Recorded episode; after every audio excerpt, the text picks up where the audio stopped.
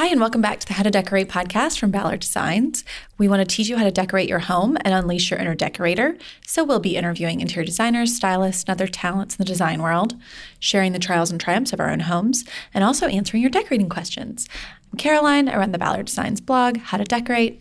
And I'm Taryn, and I'm on the product design team at Ballard. We are your hosts. Yes. Karen is not feeling well today, so she is home sick. Poor thing. I know. she texted us this morning and was like, I just, I'm sorry, I can't.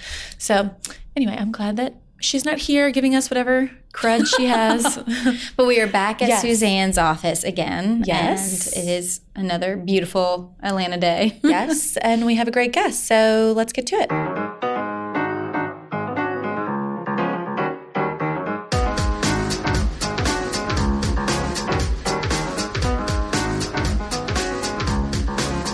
Okay, so I'm going to start because um, I was Because just you're a microphone hog. Okay, that's fine. No, Oh, she fi- oh, she okay, Karen. says Hello, Karen. pot I kettle. thi- yeah. no, I will say you, Caroline, have the best right now because of the all this stuff Oh, you my have going Lord. on. You do. You've got a long list. Like I I'm feel like sure. everyone, like Karen had her basement, so it was really nice that we all followed along, and now you have a house saga. I have just so many things, but Tell us That's some. great. Narrow Okay. it down to two. So we closed. Yay! Yay! Congratulations! I know, Now very living with the exciting. Yes, which my in-laws are wonderful. Right. But here's the problem: all of our stuff is in storage. I did a terrible job packing because it was I literally was throwing things in a suitcase at the last mm-hmm. minute, so I didn't pack a hairbrush. and I have actually a whole.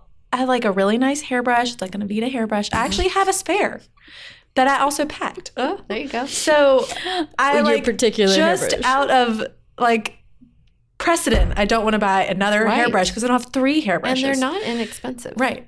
Anyway, that's beside the point. I My have a flat hairbrush, my hairbrush is pretty normal. I would, I'd be fine going to the store. Mine's special. Is your special too? Yeah. Is it like a Mason and Pearson? Well, I have one that's for wet hair, Mm, so it yes. doesn't break your hair when you brush it wet. And then I have uh, a, you know, a nice, I don't know what it's made out of, but round brush, you know, so Yes, it like a heats boar up and then it brush. cools. Yeah.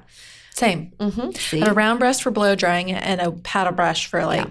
Brushing. But I have an extra paddle brush. It's not a wet brush. I'll bring to you if you want to borrow. Oh my god, yes, can Mm-hmm. I? Because I want to give it back. Yeah.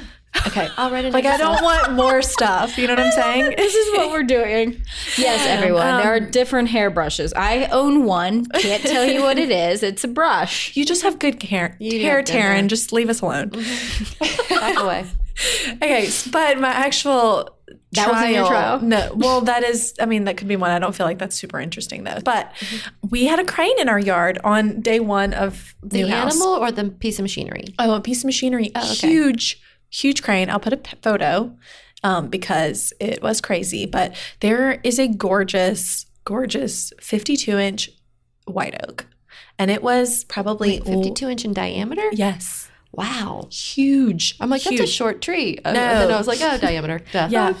Ginormous white oak, so pretty, but it was a foot from our house and it was causing structural damage. So we had to have it taken out. Oh, so day one of new owning the new house, we had a crane in our house. How yard. much did that cost? Let me guess, $7,000. That's close. Yeah. Oh, it's gross, isn't Yeah. it? One tree? Oh, those big ones are so I mean, they had expensive. they had to have a crane, a crane in our mm-hmm. yard. They had That's to cut valid. each le- limb like down because this wasn't a dead tree. And we've had dead pines and they like scurry up it and then chop in chunks, you Yeah. know?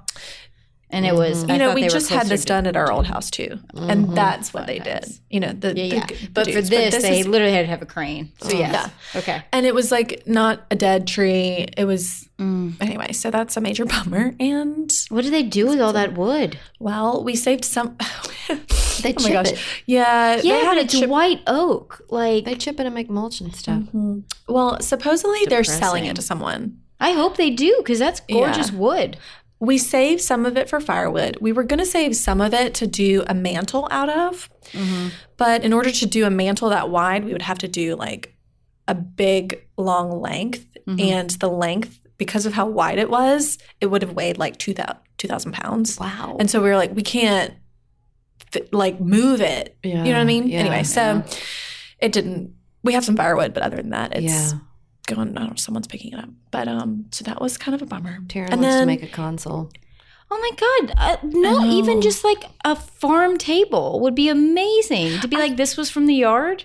Anyway, sorry, I know. but it's gone, so it doesn't matter. Yeah. Why go from your we memory? we thought about it, and it, it really was point, it more might about be too expensive to even like with like everything how do you you're doing. Transport a two thousand pound? you have piece to of- you'd have to literally like hire someone to come get that one chunk to then mill it for you into planks and then have someone yeah so it's yeah i understand it just like in my head i'm like Trust that's me, beautiful we were wood. sad, and we were mostly just sad to cut that gorgeous tree Yeah. down, but it was causing structural damage, and we felt like if we didn't do it now, we'd have to do it later, and then, anyways, mm-hmm, mm-hmm. so that wasn't fun. But then, and then, okay, here's sort of another trial, trial sort of. well, I don't have a trial, so you can have two.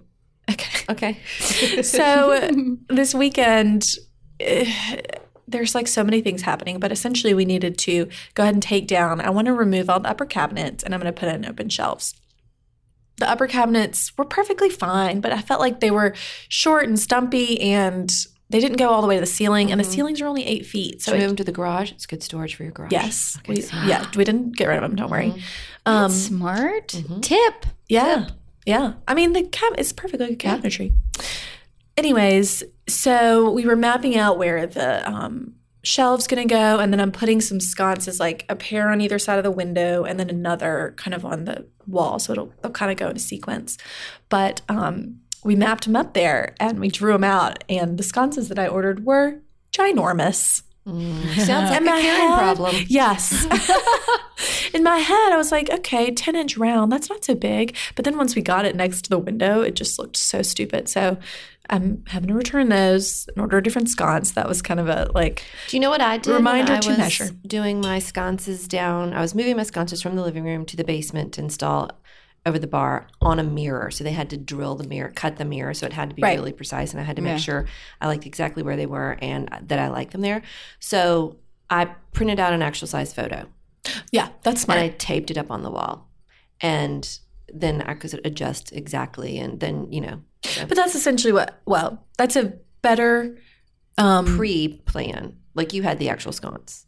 No, no, we didn't have the actual Oh. sconce. We just drew Oh, okay. because the sconce is round. And so we just drew it on the Oh. wall with a Sharpie Mhm. just to see Got it. where it's going to go and where, anyways. Um, Her husband's artsy. if He you're just sketched it. Something you printed it he sketched it. before you buy it online, just print it out. right, Print right. it out real big, the exact size. Yeah. Tape it up, and then enjoy it before you purchase. Yeah. But Or- anyway, so that was um but the good news is we closed. Yay. Yay! And we have so many projects we're doing. None of them are like fully complete yet, obviously. You so But- seem not under overwhelmed. You're like, oh, I'm so calm. she's so calm No. She seem all she's going on no, with. I am so overwhelmed that at this point I just give have us to be another like trial i don't have Step by step. yeah i don't have anything super interesting today so fill everyone with yours what else you No, got she's If literally her fun face exciting is house just ones like in shock. i know I mean, I have just so many other things, but it's not worth talking She about here because it's not. It's. I mean, Will's out of the Outrage country. We. It's. I'm like driving all over town. Mm. Okay. just- this too shall pass. It's. Yeah. When's your I'm move just in like- date? We don't know yet. Okay. What's your Um, goal? Two weeks. Yeah, Okay. two or three weeks. Two like weeks. end of June. All is right. my Keep us posted. So, anyways, but it's good. It's just like in a transition right now, which Mhm. is, I'm like a person that I like t- t- everything to be in its place. I don't like to be like, part of me doesn't even like that aspect of traveling, like not having all your things Yeah, and not being unpacked. You know, like I hate. you gotta have your cubes you gotta have your storage That's right. cubes in your Right? Life suitcase falls if I I just like organization. You're very okay? I organized. don't like feeling unsettled, but it's cool. It's temporary. So, yes, preach Taryn, Preach. you go. My trial is my husband was just giving up on the yard, I swear. like we made that whole like you got the house, like meaning me, and he has the outside. He's and not then, holding up his own. huh? and I'm like, I think it's time we hire someone like that. Like, it's, so it actually stems from there's po- we have poison oak or poison ivy. I'm dumb enough that I don't know the difference. I've I don't Googled really it either. before. I hate Yeah. Either way, I'm allergic to it, and David's really allergic to it. Um, so if we're like pulling it at all, even with glo- like we have to wear long sleeves, gloves, wa- like use the scrub after to make sure. And we, there's just so much of it in our yard in the summer is when it all comes out. Why don't you get the goats? Yeah. Uh, Well, this goes back. This my husband's given up on the yard. He's Huh. like because you know, our long term plans are to kind of like Chop that house down. chop the house down and redo like just he he's like it doesn't matter what the yard looks like it doesn't matter what the house looks like Okay, he sounds like my neighbor who has allowed the ivy to Right. grow up over the side of his house so no windows are visible. Is this going to be your house before you knock it? well it won't because i'm in there so like Mm-hmm. i spent my sunday doing yard work because i could not because now my son comes out who's little and he's toddling on the back porch and there's lit- little bits of that because it grows up that uh, Right. you know the poison oak and ivy and so like there was a little bit like right on the edge of the porch and like right as you walk down off the porch where he like and he's like playing Yeah, and picking up it. things and putting everything in his mouth and i was Mhm. like And he's at that age where you're like, you'll say, Elliot, no, don't pick that up. And he probably looks at you like, Yeah. But- and all it has to do is pick it up and he'll Yeah. have it. So that's mine. I'm like, David, we can't give up on the yard yet. We live here. So that's my trial, but I'm married to it, so I'll figure it out. Did he pick up any uh, internal work since you picked up some of his external work? yeah, Uh, let's talk no, about, he let's talk about the exchange. Guys, the exchange rate is duties. not good. Maybe you should outsource a little bit, Um, like like a seasonal cleanup. yeah, I just, you know, it's so expensive. We had them like quote our yard, and it's not that big of a yard. Mhm. And it was, it was lots of monies. Tell me how much Two grand for one cleanup. for one cleanup. What is in your yard? That's what I'm saying. It's like the Loch Ness monster. That's what it sounds like, right? It's not that big of a yard. It's and now I, There's just lots of things in it. Okay. and I don't know if it's our location too that they that like. expensive. It's yeah. So to be like, okay, yeah, let's do this when we're capable. We just don't have the time. Well, we're all And- capable. Well, I you feel are in a better outsourcing things I'm not. town. So what is, I'm confused as to how it's two grand. Like what, what, what did that include? Just getting rid of the poison ivy and poison oak? No, that's like just doing Just- the whole front to back, getting it, and then from like there planting they can or just maintenance of it? maintenance. Yeah, like the and it doesn't time. look like Karen's neighbor. Yeah, I, I mean, Yet. we're we're not great, but we're yeah, yeah. being the optimal. word. So anyway, I just yeah, it's I. To your point, I need to figure it out, and I have, and that's my trial. Do you have a time frame on ripping your house down? That's what I'm saying. Like we don't, we don't okay. have. Then you that's can't why give up he has maintenance to. yet. Yeah. That's my husband's like, forget it. Everything doesn't do you matter. have Do you have the app Nextdoor? yes. So get on there and see what people are recommending for affordable yard service, and find because in my neighborhood there's teenagers that do it. There's Mm. you know you could That's a good idea. You need to get some more quotes besides that one, and then give up. Yeah. And Karen's don't do what I full of great did, which is because we had that same problem. Like we were going to do our second story, so there was a lot of stuff that we never did. Then we just gave up on the second story idea and decided to sell our house, and then we had it all this stuff that yeah, or you just have to accept the fact that it's going to be like a negative when you try to sell. I mean, I know y'all probably will do your your plan, but you just never know. I don't know. I don't know. I think he's just expecting to just all crawl up and we're just gonna die inside the house. It's gonna eat you that poison ivy. That's how it feels currently. Anyway, that was my That's That was my trial. trial. So what's a good thing? triumph? Yeah, give us a Um. My triumph is that I um, was watching this plant video the other day, and you're supposed to aerate your indoor plants. So I did, and literally within like the next day, it looked much happier. What'd you do? Like poke pencil in this? yeah, dirt usually or like a straw or a pencil, and you kind of like move that soil because it doesn't Huh. move Does at all because it's inside, so it get, just gets so stale. So it's almost like stab it and worms. aerate it. So Yeah, like worms. like there's no movement, there's no, you know, so it's like Smart. Yeah. So anyway, I was like, or pencil, whatever. You, anyway, I it really did actually help. I like aerated it. Did what kind of plant was it? Is this the one in Elliot's room in the planter that he Yes. eats the dirt out of? Yes, that okay. one. Okay, Okay, that one. Yeah. That, the, the- It's delicious dirt. He likes it. A one approved by Elliot. yeah. No. Anyway, so that was my tip for you guys today, and my triumph. All right. Well, we're gonna have to link to that I plant will. aeration video. yeah. Okay. Okay. Okay, me. Like I Yes, said, your I don't really have a trial. I feel like I had one, but I forgot what it was. But my triumph, you guys, is that I got the patio down and everything was in place for the big graduation. Yay! party. How was the party? The party was good. The party started at one, and people didn't leave till like one in the morning. So it was That's a long yeah. party. That means it was a Mhm. good party though. Yeah. But I mean, the day before, 24 hours before, I was like, this isn't happening. It's not happening. I under, like, my whole driveway was just full of trash, you know, from the construction and stuff and everything. And Joe corralled those two boys of mine and they got it done. My side yard was full of stuff, you know, like wheelbarrows and lumber. Yeah, yeah, yeah. But no you one saw it. It's fine. No one saw anything. And it was great. It was hot as it could have been, like 94 degrees, but it went off without a hitch. Yay. Yay! Oh, good job, And the fact man. that they That's got impressive. it done is They so got it done. impressive. And it looks so good now. Oh my gosh, I bet you love looking out your back window. Oh, I just sit back there now in the yard and stare. There's, I've got my string lights up and it's good. Good. It's good. Aw. So the not quite opposite of my situation. Yeah. I do have a slight trial in that I'm having I had this um we moved our backyard stairs and so now under the stairs I had my guy build a little storage closet That's smart. so I could put my like uh, what do you call it, pool toys and noodles and stuff in there so they're not always laying around.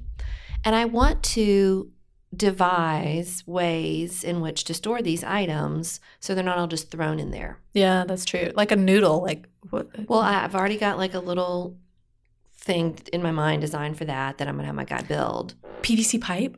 Well, I was just gonna just do like a little Mm. um cage, like with wood. So it's you know one sort of near the ground and one like three or four feet up. So you just stand them in there and they stand up because they'll stand up. Yeah. But It's like wrapping paper. Um, yeah, it's like wrapping paper. But then I've got these floats that I want to. Mhm. So anyway, I have in my mind ways for all this to happen. Right. Right, And of I'm course. Explaining this to my husband.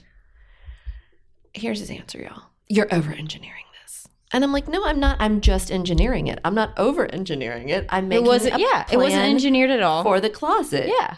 because that's what one does. You look at what you have and then you make a plan for its storage. And he thinks that is insane.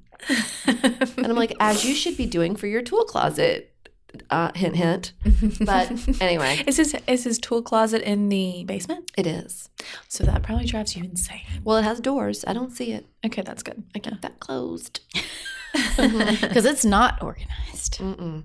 So yeah, I don't think that's ever over I engineering. love you think too. That's totally You're valid. both just both of you are very. I just love y'all structure. It makes me so happy to open a closet and everything's in its place. Oh, it's Yeah. just joy, joy, joy. Did I say joy?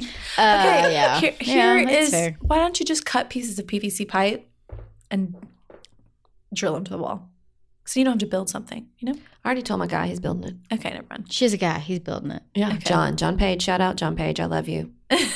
I do. I'm he like, he did he he is on board with all of your crazy ideas, like your your thing to turn the faucet on. oh Um, no, he was not. He did not like that idea. The hole in the okay, glass. true, but he, He did it me. He did it anyway. He So obeyed. that's sort of on board. yeah, yeah. He's a little stubborn too, but we all we all get there eventually. I'm like Chinese water torture. I've been told before.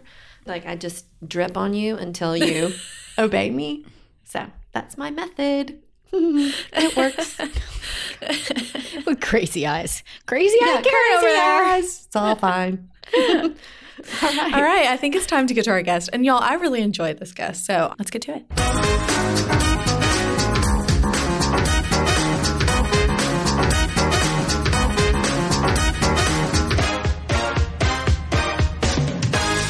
All right, our guest today is Tori Alexander. She is a designer in Nashville, Tennessee. And you know what? I actually found your um, work because you used one of our day beds in a project, a nursery, I believe. And I think I saw it on Instagram. I was like, oh my God, this is the most beautiful nursery. And I like had to send it to our social media girl. was like, look at this. We need to, I don't know, something. it's so pretty. So, um, anyways, thank you for coming. Well, thank you so us. much for having me. And I'm very flattered that you're familiar with that work. I cannot like overly take credit because that was the first piece that the client herself had selected, um, with, of course, my blessing. But uh, it's a beautiful piece. It's in the Suzanne Kasler uh, blush linen, and it really is what anchored the whole room. It, yes, that it, you had a um, fabulous like stripe wallpaper in the room, and the walls were, uh, or sorry, the ceiling was vaulted, and so I loved the way the um, the stripe sort of camouflage those funky angles, and um, it made it feel almost like a little blush pink big top. Was Yeah. that hand, that was hand painted? So yeah, a lot of Oh, people stripes. think it's wallpaper, but It does at first. It's it's stripes, and um, what I did was I actually did study uh, several examples of different. Um, tents like circus style tents or um, you know outdoor tents awnings um, as well as several different striped fabrics and wallpapers that i did like um, and then i dropped the whole ceiling into cad and really worked on the width and the weight of each of those stripes. I know that sounds so silly, but it was a true labor of love. Um, and then we really played around with how to cut it off. Um, if you kind of look closely at the picture, you'll see um, I actually went back and hand painted tassels um, inspired by earrings at um, the bottom of each of the um, at the bottom of each of the stripes. So it's really special. And as it happens, that house just sold. So I know it's funny. The new girl that's um, going to be living there is going to ha- use it as a nursery as well, but for a son. And so she reached out to me via Instagram, and I'm Especially because you you hand painted those tassels. Am I? the tassels. Yes. Now we did have like a handyman paint the stripes. But I mean, but to go Yeah. around that room and still finish each stripe with a tassel, which looked fabulous. Yes. So please check it out on her Instagram. But I saw you were like hand painting them, and I was like, oh my gosh. I think that I did it with a glass of wine in my hand to kind of like loosen me up. Like it was one of those things that like it could have taken like it's like when you're measure if you like are overly careful and measure tr- precisely when you're hanging something, I always mess it up. Or if I'm just kind of like loosey goosey and eyeball it, I usually have better luck. So that was the approach I took with hand painting the tassels. Is I think that I really did. It was either like a margarita or a glass of wine, and like knocked it out in an hour. Maybe both. We- Yeah, maybe both. Maybe both. I've done it before. Well, let's reverse a little because I just to to give a little bit of your background. So you're from Nashville originally, yes. and then how did you get started in this world? Um, so my uh, I went to University of Georgia for undergrad, not as if I did any type of post grad work. I went to the University of Georgia, period. um, but my dad was a landscape architect, and so I think that I very naturally came by. Um, an interest in architectural studies in general, um, and landed uh, in the furnishings and interiors program. Georgia's Neeks, we actually have two different design programs, um, and I love where I landed. I loved that it sent me on with a pretty specific career path. I did go to work for my dad after school, and I would do. Um, the floor plans, a lot of AutoCAD work. He was doing um, a lot of golf course developments at the time. And so I would do the floor plans for spec houses, um, a lot of, you know, behind the computer in a back office with the door closed work. that was not for me. Um, I graduated college in 2008, so it was the recession. There were not a lot of residential design firms, and definitely not in Nashville. Um, that were hiring. So it wasn't until um, life carried me and my husband and our young daughter to Northern California. Um, and we purchased a house out there, and the neighbors started to watch. But it was a fixer upper, of course, and they started to watch me fix it up. And one day, a neighbor knocked on my door and said, "I've seen what you've done with your house, and I'd love for you to come and help me." And the next day, I went and got my business license, and that's really how my business was born. Um, Wow. it really took off in California. Um, it was, I pounded the pavement, I hustled. I'm very careful not to ever say anything like, I've been blessed and I'm so lucky. Now, I do think that good timing has helped me, um, but I've worked really hard and I think that I have the skills to back it up. But um, I do still have a very loyal client base in California. We moved back to Nashville about three years ago. And again, um, you know, with a little bit of work and pounding the pavement, it's really taken off there as well. That's so neat. That though. is really what interesting, di- I would say what different styles too. Do you get to stretch those kind of? Yeah. So, one thing that um, I would say about me is that I drop the ego to design a lot. This is not about my style. um, I am shameless. I'm in this for the money, and that means making clients happy. And what I try to do is pick up on their style and bring it together, give you the best version of your own style. So, absolutely, yes, my California clients are a completely different look than a lot of my Nashville clients. Now, I've done some like mid century style projects in Nashville. Um, and right now, I would say I'm working on a project that most people would say, that's not really her style. But I do think that I have a range of styles, and I'm very grateful that I was forced out of my, you know, comfort zone by starting in California. That's so. So um, I'm curious, you know, because I, I, was, you know, I think if you're looking through your Instagram, it definitely feels very polished, elegant, definitely a traditional bent to it. So would you say, you know, kind of hearing what you're talking about, um, reflecting your client style, what sort of pieces are you usually drawn to in your own home? Um, so for my own home, and, that's a little different than clients because I'm able to collect it over time. It's not like I'm mm-hmm. pulling it all together at once.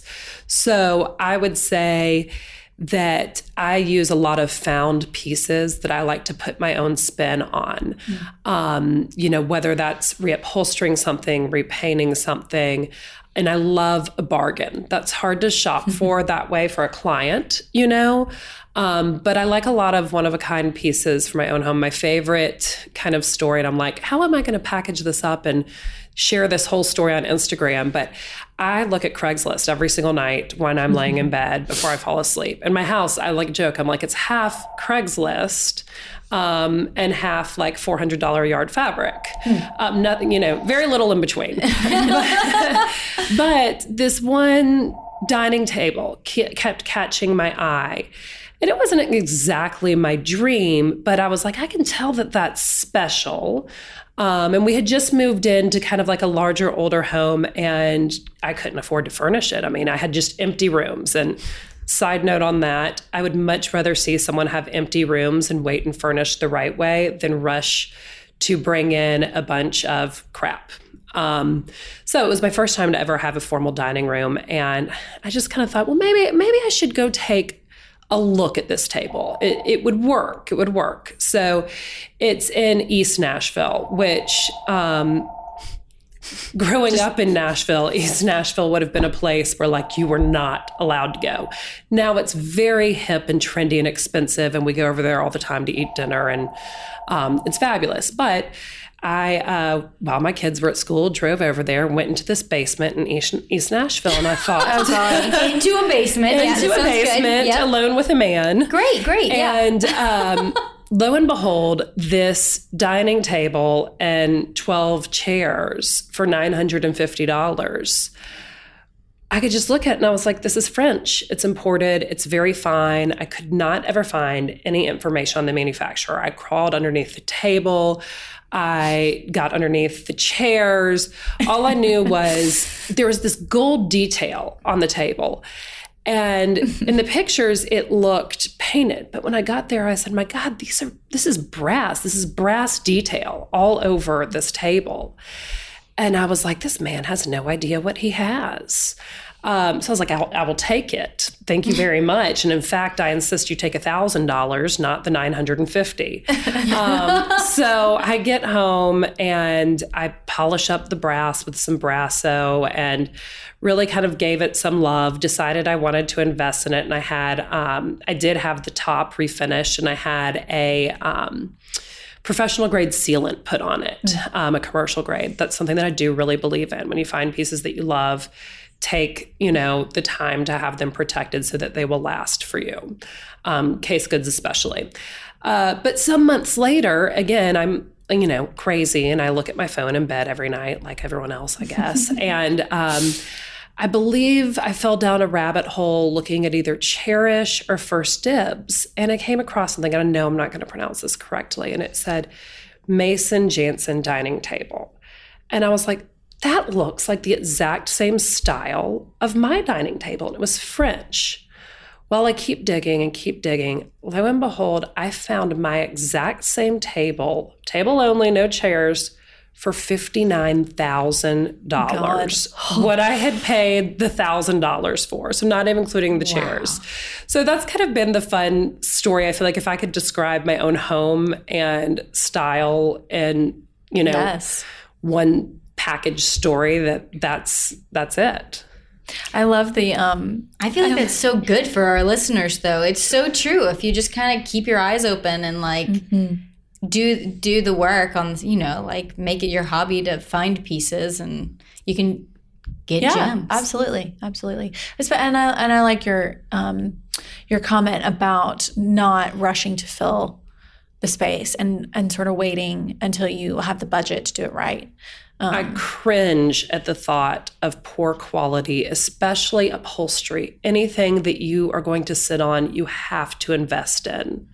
Um, so I cringe at the thought of people not investing in the right places there. Right. So and the rushing, we actually heard that we've heard that recently from designers we've spoken to too. Is just that instant gratification. And again, if you're sitting on something every day, do you really want it to be built that quickly? Like you, you No.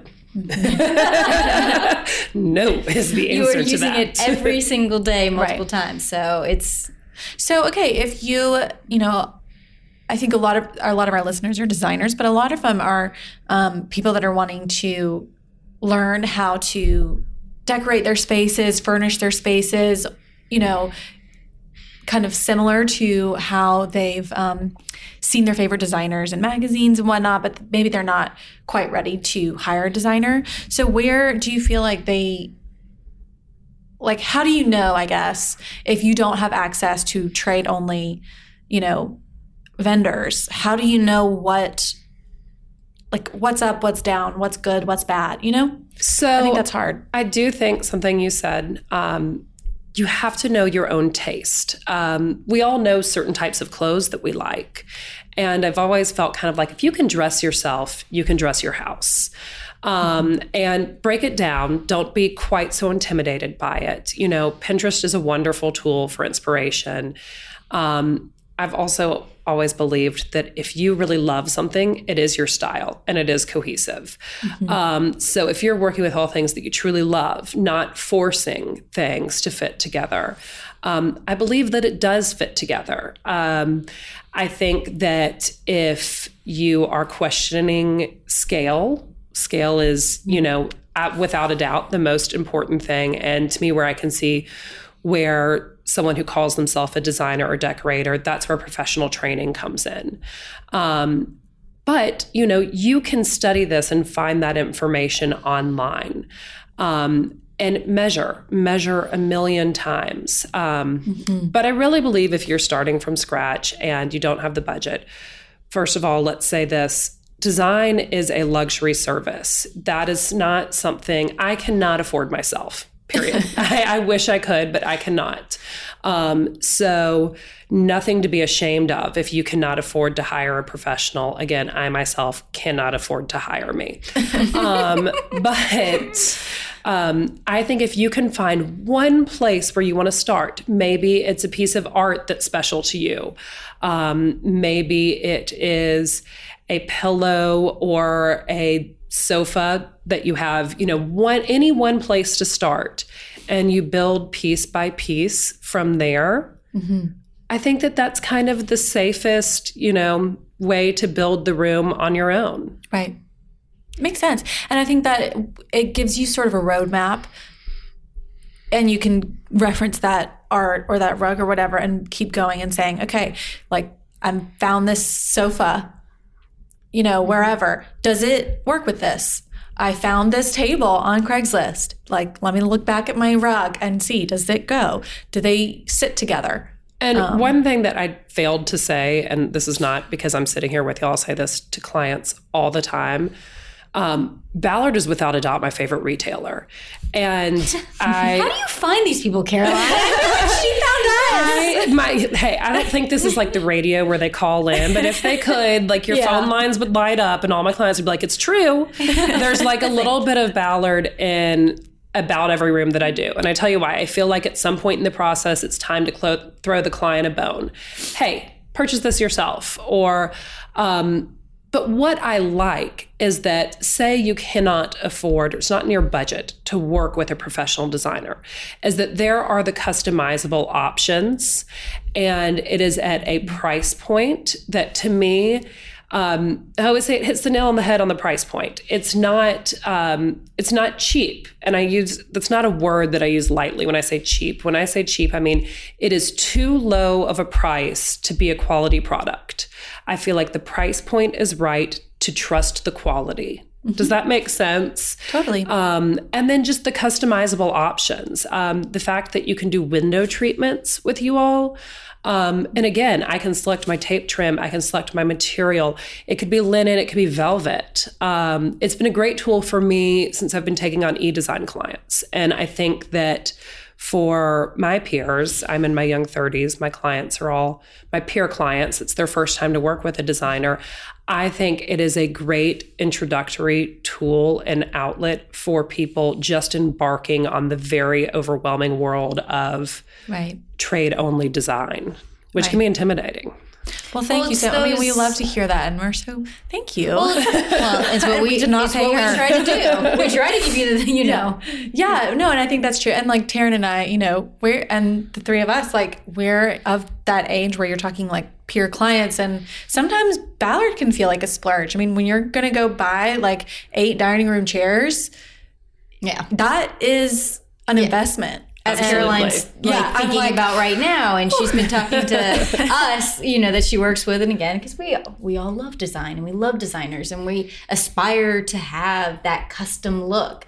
Um, So Mm-hmm. you know, I think Ballard's niche is that we want to try to give Yeah. people. Well, anyway, so Caroline, And that like, y'all have sales. I'll just say that. true. If, anyone, Yeah, if you had been my friend and just said that on the road, I'd been like, just wait, they'll have a sale. well, it's true. And then like Caroline's like, well, what do I do the trim of the chair? And it's fun that like you, you can go, you Yeah. can go You to can a make those retailer to do that instead of like a, Absolutely. To your upholsterer. Yeah, well, it's and just y'all do a great job styling your designer collections. I mean, the Miles Redd collection, when that came out, oh my goodness. but it's very inspirational there and it shows you how to take it to the next level as opposed to all of page 23 in the catalog and sand color linen upholstery. Right. It really shows you how to mix and match with your um, materials. And I like that. You had said on uh, there was there's a Nashville blogger who what's it Blueprint Style Blueprint. Thank you. I didn't anyway. And uh, she had asked you the question, and I loved the answer was just item with the most power to transform a room. Oh, Lord have mercy. What was my answer? That interview was like a year ago. Well, I'll tell you because I thought it was. I it's something that's just great to tell people. Is you had said paint because uh, obviously if you by painting a room you you can transform it and the way it feels so easily. Um, and I wanted to ask you too if you had any favorite paint colors with that that you seem to mm, Yes, go we always get questions about paint mm-hmm. color. I, I, you know, I do. And so this is so funny because I actually woke up to a text message from a client. Um, it was me. um, and I, I will get back to that. And I would say, yes, paint is, it can just transform a room instantly. And it is a much lower cost investment than a lot of mm-hmm. other, you know, answers to that question. Mm-hmm. Um, but I had a client where I've just have, I've had this vision for her formal living room for at least six months. And I, she is, and she will not be upset with me saying this. She is my most emotional client. She is a lovely client. We have had the best time working together. But I knew that I couldn't just, you know, send in an email. Hey, I'd really like to try chartreuse on the walls of your formal living room. And then I want to lacquer the built ins black, um, maybe with a grass cloth on the back of the built ins. I knew that'd be too much. I had to um, wait to package this information for her in the right way. Um, and it's funny because I, well, she she did a great job. She immediately went out. I gave her the colors. She got the samples put up on the wall. Since I'm out of town, we're texting pictures back and forth. But um, I, I told her, I said, you will get the best out of me if you trust me. And this is going to be, um, you're going to think I'm crazy when I say it. And then I showed her a picture of a chartreuse room and she's like, I love it. And I was like, to me, this is the energy of your living room. And, um, this is how we capture it. And it, she had actually mentioned wanting to do wallpaper, a couple other things. I just, I knew it would be too pricey. So I knew paint was the route to go here. Um, and I woke up and she was text messaging me. She was like, okay, I really trust you, but like maybe we should go more green or more blue. And I wrote her back and I was like, hey, I'm really nervous. I'm going to be interviewed on this thing today, but I'm going to call you afterwards. Um, but I had already thought of what I'm going to say to her on the phone, which is this is that the magic happens just beyond the point of comfort.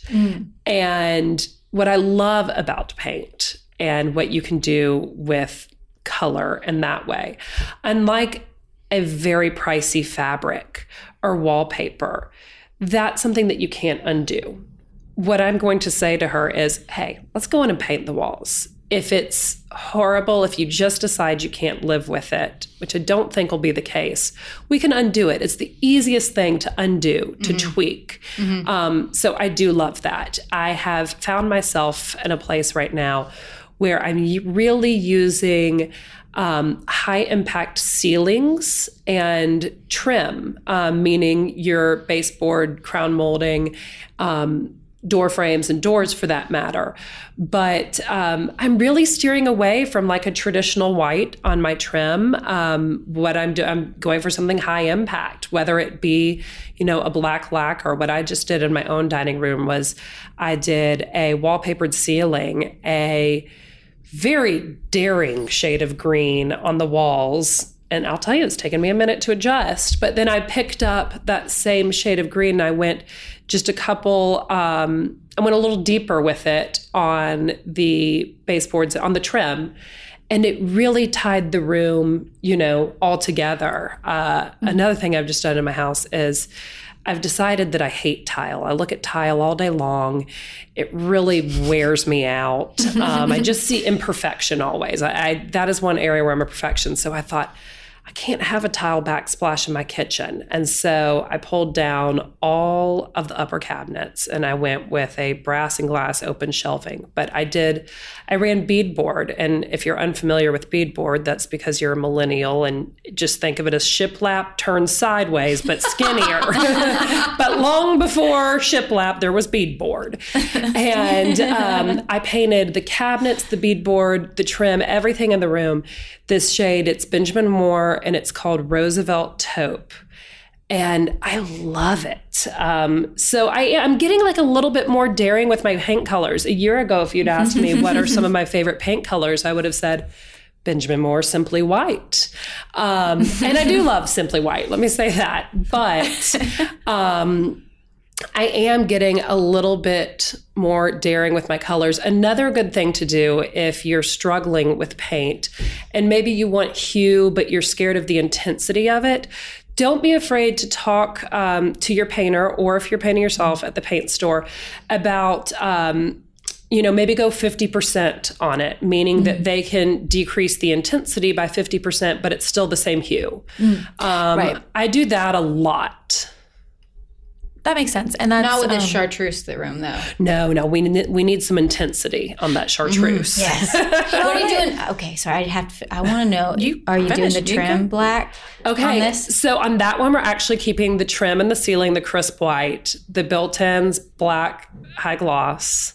You know, I just hope the client's really going to trust me Oh, on this. it Won't it just sounds be awful. Grace? If you're out there, we're going with the chartreuse. I love it. Do it, Grace. I'm so jazzed for you. Hey, I hung chartreuse pa- panels and I have not regretted it a single moment. it's a good color. It It's, is. it's just one of those colors that energizes you. Yes, and that's what it is. To me, I really, I believe that design should um, amplify the energy of the space. Does that make sense? Yeah. And rather than me walking into a space and trying to transform it into my aesthetic or my style, I really try to get in touch with the energy of the space. I know I sound like very crunchy in California right now, and I promise you I'm neither one of those things. But if you go with the natural energy of the space and you enhance it, um, I find you feel something that feels natural. Um, it brings joy and um, happiness to the homeowner, which is what that's all about at the end. Yeah. Oh man, I'm I'm excited for this room for me. So- Please document it on your Instagram. you talked about, and you've actually mentioned it in this same realm. You've talked a little bit too about green, and here you are referencing chartreuse, and you just said at your house you did a daring green. Um, is this something you're feeling in design right now? That green's your your new kind of fun place to play? It, it really is. Um, it's funny because if you just asked me to fill out a questionnaire and it said, "What's your favorite color?" I would say blue. But what I find more often than not that my secret sauce to design is green. I fall back on green so often. Um, I think that in some ways it can be a little bit more sophisticated. And I don't want to hate on blue because blue is just my favorite point blank color, but um, there can be a richness. There's, I feel like, a little bit more of a range with green. Um, and in some ways, um, you know, more sophisticated. Um, mm-hmm. So yeah, I fall, and I'm very, I'm a gardener, so maybe that's where the love of green comes from. but I do, I do enjoy some green, I feel like every room needs some green and some blue. and a little bit of animal print. That's- okay, all right. well, That's the secret just sauce, like a touch, just a touch. So we were talking about budget and how it can be challenging to get everything you want your budget. You got to splurge some places, some places you have to save. And um, I feel like art is a place where it's really easy to sink a lot of your budget into it because it can be expensive, but it's so important. So I was curious if you have certain strategies or do you you know splurge on one piece and do something more affordable elsewhere how do you um, choose art Yeah, for your I really do. So I will tell you my favorite way to work with art because I think that art has meaning and it should have meaning. Um, I would much rather you say, This is a painting that I have, whether it's new to you or it's been in your family for generations. Let's build the room around it. Rather than let's build a room and then find art that matches.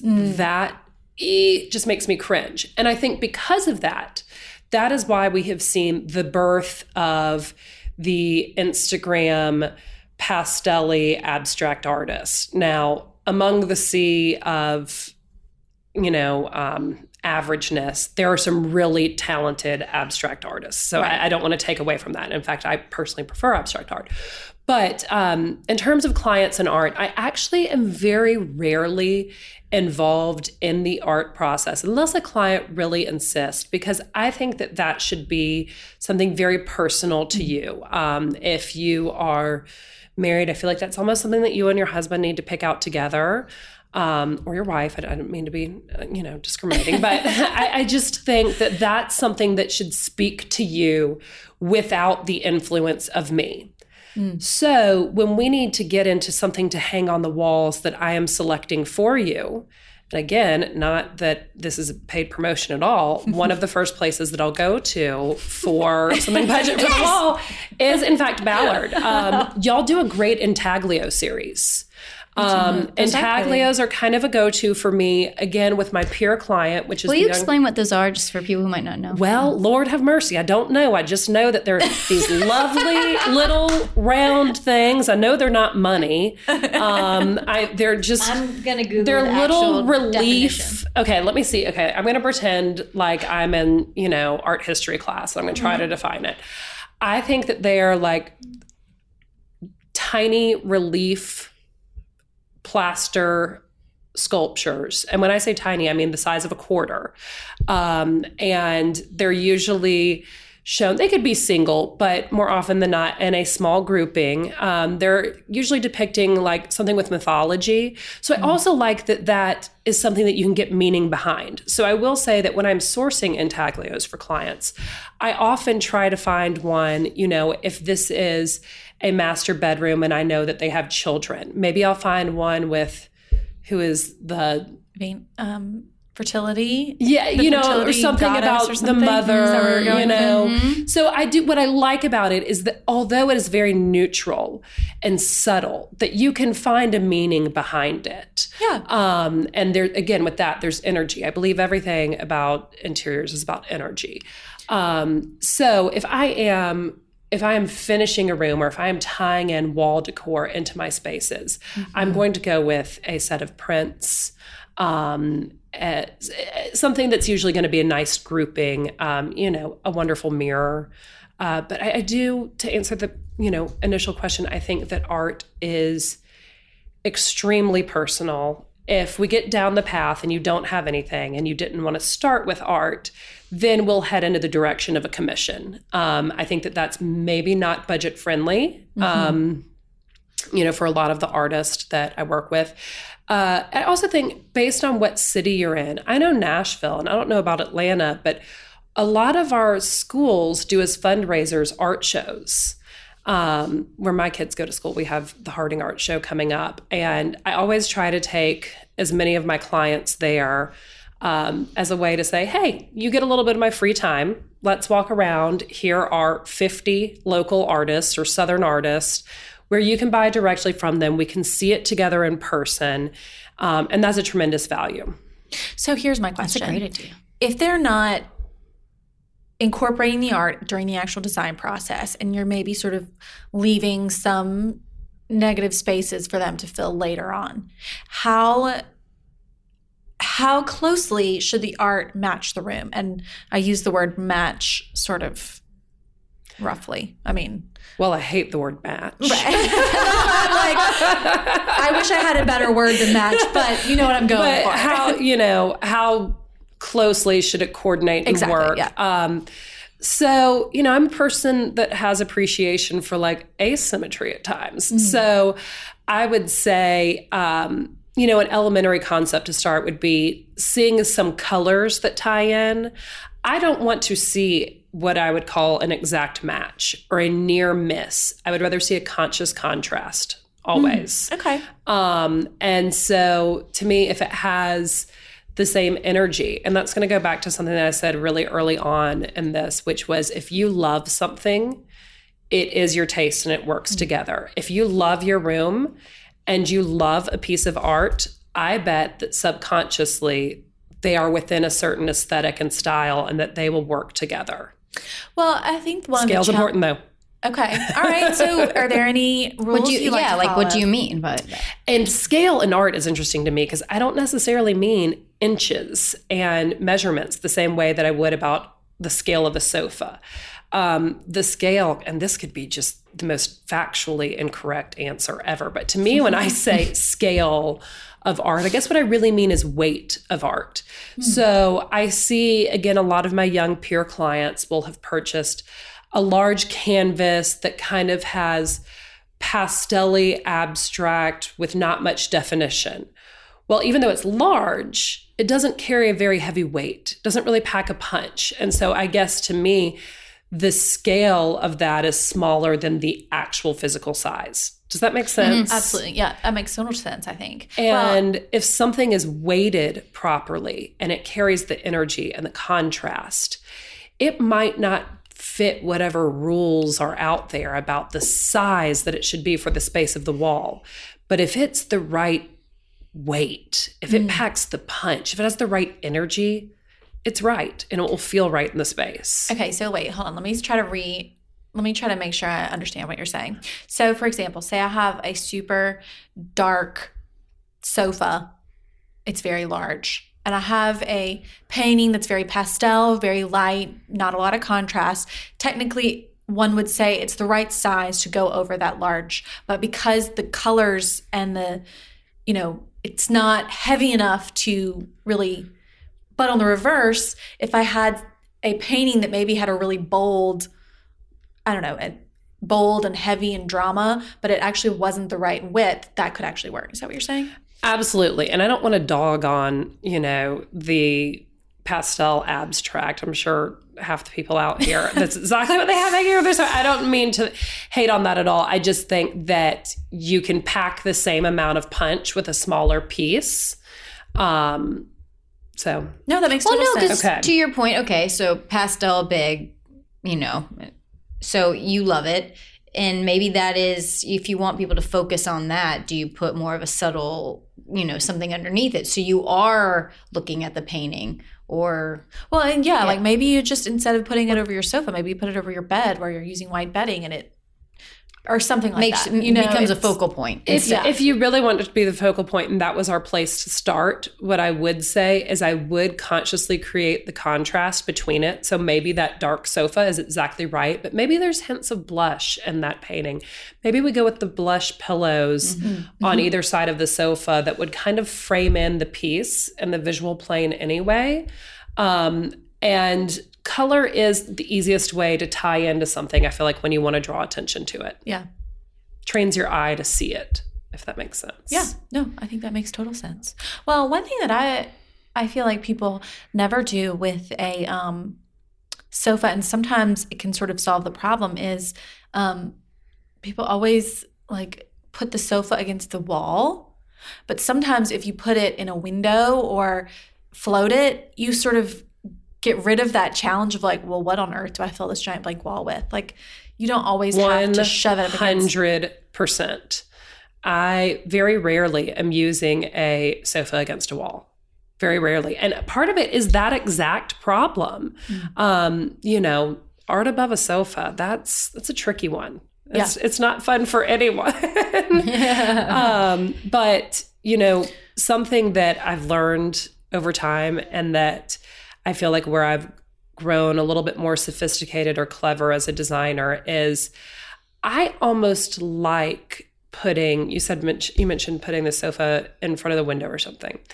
I have really loved learning how to use window treatments um, as a way, as a prop to help me put furniture in front of a window that I wouldn't have in the past, if that makes sense. I think that that's something clever. Again, that's furniture placement is something that I usually can tell someone who has lots of experience or training in the industry. Um, the right placement, and it doesn't always have to be one way to do it, but the right or a clever placement that maximizes the space and brings the best energy and the most efficiency to it um, is absolutely the foundation of a great room. So what what do you mean by the window treatments? Like what types of strategies are you using? Um, so in Nashville, a lot of times I'm working in older homes. You know, sometimes it seems like the windows are just, did anyone even think about it before they put the windows in certain places in the room? It's not like new construction where a bed is intended to be here, or maybe the house, right now I'm working on a hundred year old house where it truly was not intended to hold a king size bed. Um, Oh, so that wasn't a thing. exactly, It did not exactly. exist. and it's all we want now. Exactly. um, so, that being said, by using the window treatments, a lot of times I'll use my window treatments to manipulate the feeling that the window itself is much larger. Um, I always recommend going, you know, with your window treatments a little beyond the window itself and onto the wall. Um, but what I can do is, let's say your windows, um, your headboard is going to partially cover part of one window. Um, well, I can use my drapes and manipulate it so that it feels like it's centered between the windows. Does that make sense? Yeah. Always being mindful of how that window treatment and how that window looks on the outside as well um, from the road. And again, y'all are one of the few retailers where you can purchase properly lined window treatments. Oh, I didn't know that how- was not a thing.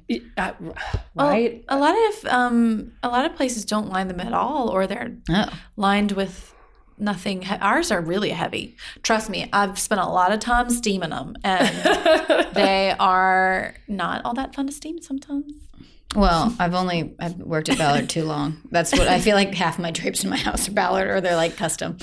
So they're okay. So lined is the way to go, just because again how it looks from the outside in. Yeah, I don't you know, I don't your your mom's rules don't necessarily apply anymore. So I don't want to limit anything to saying like it has to be white from the front of the house, you know, or from the outside of the house. Um, that's probably what I do in my own home.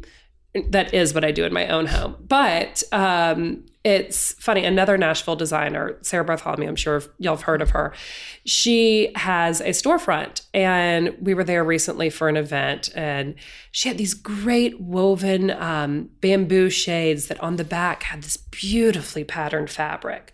And that's what you would see from the road. So I do want to be conscious of saying it doesn't, this doesn't have to be your grandmother's Mm-hmm. rules, your mom's rules.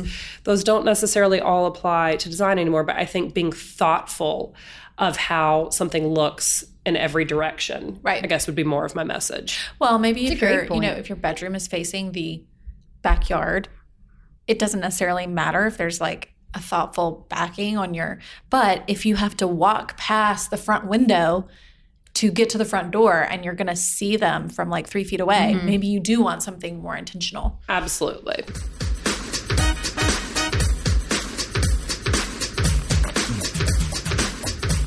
So today we have a question from Courtney. She says, Hi, love the podcast so much. Hoping you can help me with my entry and front living room. I have a rug question and a design question. Okay, so her first question is about the rug. The front door opens directly into the room, and I'm unsure if a rug should stretch from the fireplace to the wall across from it and have the chairs sit on the rug, since you will have to walk between the fireplace and the chairs to move through the room. Should I have one large rug for the room, or maybe a smaller rug for the chairs and a table with the lamp? Should the rug extend from the wall with the front door all the way to the wall with the back doors? This leads to my next question. Um, and I'll have Caroline describe the room after I'm done. Should the front living room and the kitchen be decorated as if they are all one big room? There is a beam on the ceiling that divides the two. I'm planning on finding an antique armoire to store my dishes in instead of the open bookcase.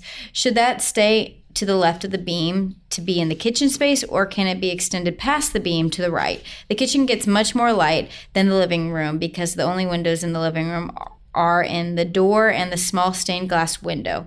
How can I tie the two rooms together? The lighting really makes the front room feel separate from the kitchen. Lastly, I feel like the walls are lined with small tables and some are antiques, so I want to keep them, but maybe I should move them around. Any tips are greatly appreciated. Okay, so you you walk into this room and it's it is a good open space, but it's a little on the petite side. Um, and it looks like it, when you open the door to the left, there is maybe um, it almost looks like maybe a staircase on your sort of left, and on the right is a um, fireplace that's perpendicular to the front door. And then if you kind of walk straight, eventually you'll sort of dead end into a French door and and your kitchen. So I don't know. It looks maybe like it's nine by twelve room. Mm-hmm. It's like a petite room that you walk directly into, and the front door does have glass on it, so that's where she's getting the light in this room. And this house looks old. You can tell by the little stained glass window and the fireplace to your right, right when you walk in, um, and low ceilings. And then It you has go kind of into a cottage little- vibe. So my guess would be that from the front door to the back patio door that we see by the kitchen, I bet that's probably about 20 to 25 feet. Um, so one of the questions that she was asking is about the rug. Mm-hmm. And I would say immediately my answer to that would be to cover as much of the area between the front door and those back patio doors in the same large neutral rug. This is a time when you'd go to your local carpet store. You want to get something that's durable. It's a heavy traffic area. So durable and neutral. This is not a time for a sisal. This is a time for a synthetic. And they have great synthetic sisal looks, but that's exactly what I would picture there. Um, she does have a beautifully colored um, antique runner in the kitchen. And a question that she had asked is Does she, you know, style these rooms cohesively or treat them as separate spaces? How I would kind of tie the two together would be that I would get a similar style rug, maybe like a um, vintage Ushak. Um, and put that in front of my front door, something that's maybe like two foot by three foot. Um, you could tie into some of the colors from that. And my next advice, again, with tied back into our question about the rug, is should the chairs be placed on the rug? Yes, the chairs are pushed back against a wall. Um, and since that's the only seating furniture, we see lots of case goods in this room. um, which I might edit and move around a little bit, but the chairs need to come off of the wall so that it softens the space so that you know that there is a place to sit inside this room. Mm-hmm. Sorry, that was a lot of uninterrupted talking. on No, no, I No, that was that's good. perfect. I Well, understood what you were saying. Yeah, and I almost wondered if she should pull it like up close to the fireplace, and she could put like a little ottoman in between with One some, hundred you know, floor lamp, and kind of make it. You you know, those chairs aren't like armchairs, big lounge chairs, but it'll sort of give the feel of like you can have some coffee here, sit down, read a magazine. You know, it'll feel a little cozier. One hundred percent. And I think that if I was going around saying, um, you know, there are lots of case goods and antique pieces throughout the space, right next to where the chairs are placed now. Um, there's a small wall and it has a small kind of open shelf. It looks metal. It does look very functional. She's using it as a bar cart. Um, but then there's a light switch above it and then a piece of art. The art has to be, it looks like it's a print, has to be hung at an awkward height because of the light switch. I actually think by freeing up the wall where the chairs are now, forget about this mini wall altogether. It has the awkward light switch, it has the air return. Um, that wall would completely disappear if you took one of the antique pieces that was a little bit more weighted and used the now vacant longer wall beside it and you created a more intentional vignette. Um, there are opportunities for vignettes all throughout this room. She has beautiful antique pieces.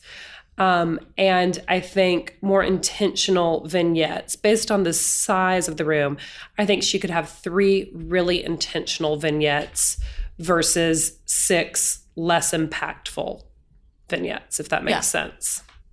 Makes sense to me. No, it does. It makes great sense because right now she's just lining her walls with, you know, to the right when you come in the door, all case goods, and then to the left she has the chairs and, like you said, that little metal bar moment. So again, you have these five kind of things your eye just continuously moves around. So making three vignettes that your eye rest and knows she has a place to sit. Um, I love that. Um, Yeah, I actually like she has like this little dresser sort of it looks like a case good with a dresser and a cabinet below it and it's underneath a stained glass window and I feel like that is actually an appropriately sized piece to live under that. I I actually kind of like that. That One hundred percent, I agree. The other ones yeah, do feel a little awkward. Um but I feel like that is maybe where she can look and be like, okay, this is the the right thing. So let me kind yes, of I think that that'll be scale, you properly know? weighted over there. Um, but I do love that all of these pieces are very, you know, you can tell meaningful Mm-hmm. and they have energy. So I think that she absolutely has the bones for a great room here with a very cozy feel. Okay, Tori, let me ask you a question. All right, so that mini wall that you're talking about with the return and the light switch. What if she hung her um, tall, skinny clock on that wall? Yes. That way, it's she doesn't have to hang it. She can hang it next to the light switch, centered on the wall, but the light switch is still. Yes. Um, I support that 100%. Um, Cool. And she has this. Um, she has a curtain rod that extends long on her front wall that the door's on, um, and like a curtain to the right, or I guess if you're looking at the door from the inside to the left, um, which I think she uses it for privacy. Um, what would you do there instead? Because it's kind of awkward. yes, It's I the don't. wrong length. It's the wrong length. Um, I don't like the width of the pole or the finish of the pole either. So I think that you could get a much more sophisticated look as well as keeping your function for privacy with maybe a bamboo shade. Home Depot makes a great one. Um, and I would have that installed right onto the door. And that's an easy, easy thing to do yourself.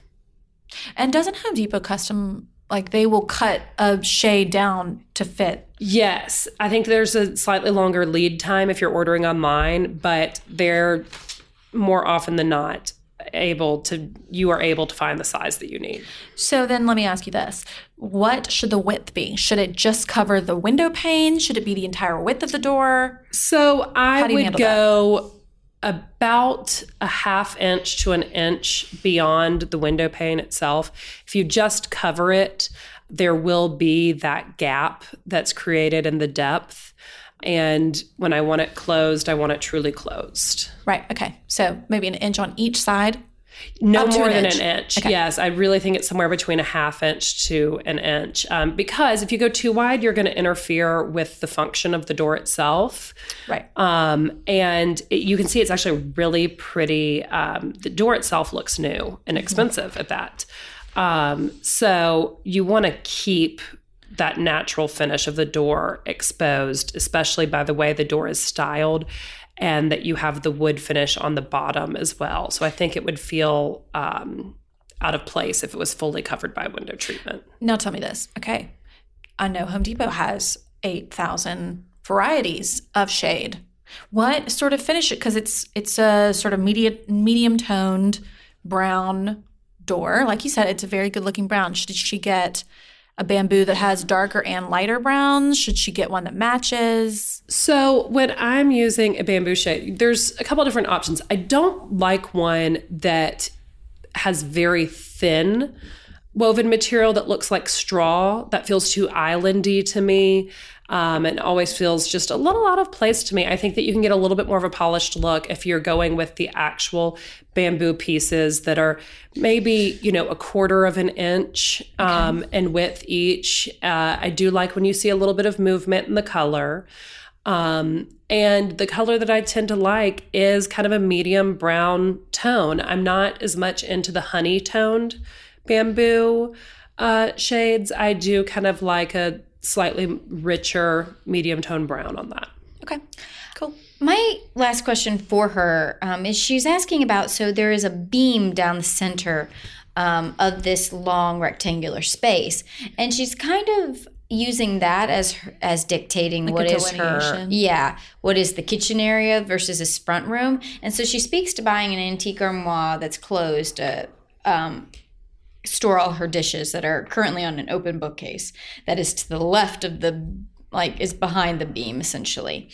Does she need to worry if the armoire extends closer to the fireplace? Does she need to use that beam as as a marker or no? So when I see this, I see that, and I would probably answer this question differently depending on each space. Um, my greatest problem with her living area is that there's it doesn't look like it's a room that's ever used because there's really nowhere to sit and be comfortable.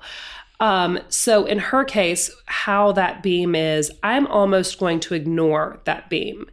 And by using very intentional furniture placement, and like I said, that I would have that rug fill the complete space, um, I am going to kind of intentionally create this to be a flowing space. Now, something she didn't mention, but I would assume from the beam to the kitchen that's intended to be some type of dining nook.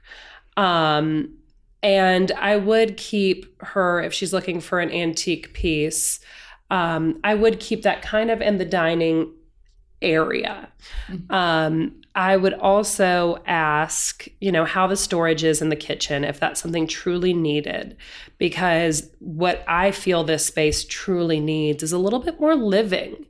Um, so if there was a way for her to store the things that she's intending to use the china cabinet for within the kitchen itself, I would say to create another seating vignette or, um, you know, just an opportunity for comfort. The space is mm-hmm. craving some comfort and softness. Right. You need something that's like draws you in to be like, I have to sit in that chair because it looks so comfy. Yes, and I don't feel I don't feel drawn in there, but she has really great. She has some great antique mm-hmm. pieces. Yes. and everything is on legs so i also love something with a skirt Like, a skirted round a ottoman, I settee feel like or- in between those two Yes. chairs will look so good. Yes. because again that softness and welcome. And i totally it's back to i feel like all all the designers say you know a nice place to that you feel like you can sit and have a drink and a place to put a drink. Um, just thinking Yeah. about spatially because i do think it's cute and small. Just like a petite room. So make this petite sittings like you were saying. Right. you're so smart designers. They know so much Well, hopefully that helps. will you tell everyone where they can find you, follow you, see your work, all that good stuff? Absolutely. Um, the best way to check out what I'm doing on a regular basis is through my Instagram. That is at Alexander Interiors Nashville. Um, you know, I get creative with my stories. I, you'll see I'm very hands on in the process. I do like to share tips there, um, a lot of construction related tips as well. Um, Oh my gosh, you had one today. Can I cut you off? It was great. you were doing the staircase, Yeah. and you it, you know how everyone has. You guys all know you live in a house with a staircase, and you have like a double height wall next to it, and you had paneled it to kind of give this visual break of like this is the first story, this is the second story. It was great. I, Oh, you're so I never know how to handle those two story spaces, so I thought it was a great. Already, I was like getting tips. Sorry, I am very proud of that project because I engineered that whole foyer and drew the architectural plans. We took down some walls. Um, I brought the stairs up to code. We demoed them completely. And I actually have had the opportunity to manage the construction with that. So that's a whole different topic conversation. But I really, um, I really am thinking about getting my general contractor's license. I think that in this uh, construction climate and this economy, there is a tremendous opportunity for a female in construction and thoughtful renovation, or at least there is in Nashville. So I'm glad that you saw it. I'm glad that gave me the opportunity to say that. But uh, so you will you'll see a little bit of construction on on my Instagram feed, but that really is the best way to follow it. From there, I have all of my contact information. I do do um, I do take on projects nationwide. I travel. Um, it's not cheap, but if you pay me, I'll come. and um, I also have eDesign, which is a great, um, slightly more affordable service, and I love doing them. It's a way to uh, quickly get a whole packaged concept for a room. I also found down the fell down the rabbit hole of your stories. I loved the um, farmhouse one in particular and the Belle Meade one, but I loved like I feel like in your stories that are all saved, you can go in and like follow the whole sort Yes. of thing from the beginning, and that's kind of cool. If you're talking about the Belle Meade one, that's the Belle Meade Cape Cod renovation. Um, that is said grace with the potentially chartreuse room. So pay attention to those highlights. Okay, the, that is a hundred year old house that I've been working on, and in fact, then if you look at my post, like I just did.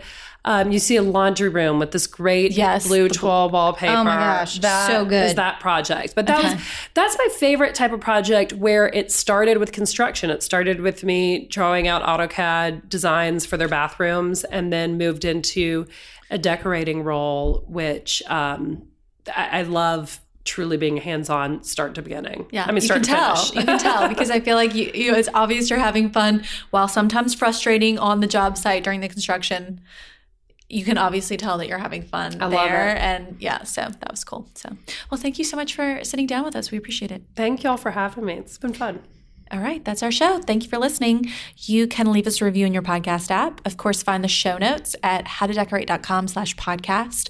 Send your questions to podcast at ballarddesigns.net. We'll answer it on a future episode. Don't forget to enable the skill on your Alexa in your Amazon account, and you can listen to the show straight from your Alexa. And follow us on social media at Ballard Designs. And until next time, happy, decorating.